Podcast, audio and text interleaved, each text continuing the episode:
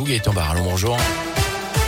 Bonjour Jérôme, bonjour à tous. Elle a une, une cuve de fioul se déverse dans la rivière. Conséquence d'un incendie cette nuit dans une, une menuiserie du Pila. Aucun blessé n'est à déplorer, mais le bâtiment a été complètement détruit par les flammes sur la commune de Saint-Julien-Molin-Molette, Greg Delsol. Oui, un bâtiment de 500 mètres carrés qui abritait donc cette menuiserie au rez-de-chaussée, mais aussi des logements sur deux étages. Tout a été ravagé par les flammes.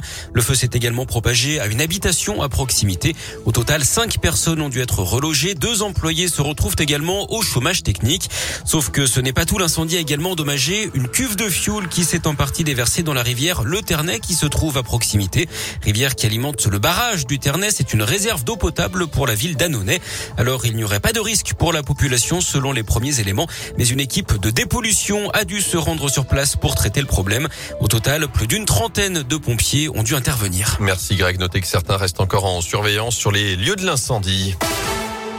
Dans l'actu, les suites du jet de bouteille lors de Lyon-Marseille dimanche soir, l'auteur présumé des faits âgé de 32 ans sera jugé en comparution immédiate en début d'après-midi. Une réunion de crise doit également se tenir entre les ministres des Sports, de l'Intérieur et les dirigeants du foot français. Notez que Lyon jouera justement son prochain match à domicile à huis clos en attendant les autres décisions de la commission de discipline.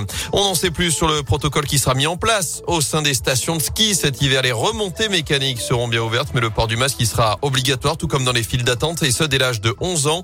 Par ailleurs, le pass sanitaire pourrait être exigé à partir de 12 ans dès que le taux d'incidence dépassera les 200 cas pour 100 000 habitants au niveau national. Jean Castex, justement positif au Covid, Matignon l'a annoncé hier soir. Le Premier ministre, pourtant doublement vacciné, souffre de légers symptômes.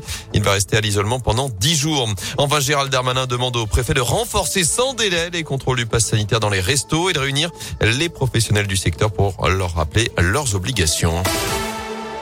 À saint une formation lancée en vue de la Coupe du Monde de rugby. Vous le savez, la France sera le pays hôte du Mondial 2023. C'est dans ce cadre que l'AFPA, l'Agence nationale pour la formation professionnelle, vient de lancer une nouvelle formation pour promouvoir le territoire français. Elle s'adresse à des femmes et des hommes âgés entre 18 et 30 ans. Un cursus qui existe seulement dans les 10 villes qui accueilleront la Coupe du Monde, donc Saint-Etienne. 20 places de contrat en apprentissage sont ouvertes, dont 12 restent encore à pourvoir chez nous. Et si vous souhaitez en être, une session de recrutement a lieu demain après-midi. Une formation en contrat d'apprentissage qui est gratuite et rémunéré jusqu'à novembre 2023.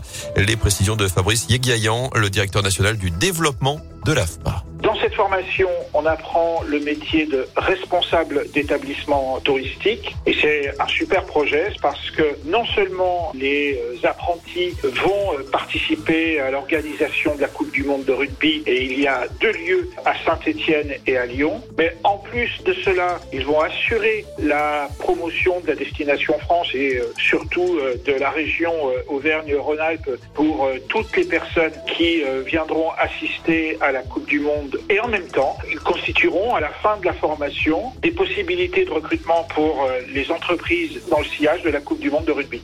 Rendez-vous demain 13h30 au centre AFPA, boulevard du 8 mai 45 à saint si vous souhaitez plus de renseignements. Je vous rappelle que saint va accueillir quatre matchs de la Coupe du Monde de rugby, notamment avec l'Italie, l'Argentine ou encore euh, l'Australie. Du foot, le jour J chez les Verts, c'est aujourd'hui que le cabinet d'audit KPMG doit rendre ses dernières conclusions sur les différentes offres de reprise de la S Saint-Etienne. Plusieurs avaient été déposées, comme l'avait confirmé la société en charge de la communication de Roland Romeillet et Bernard Cayazo.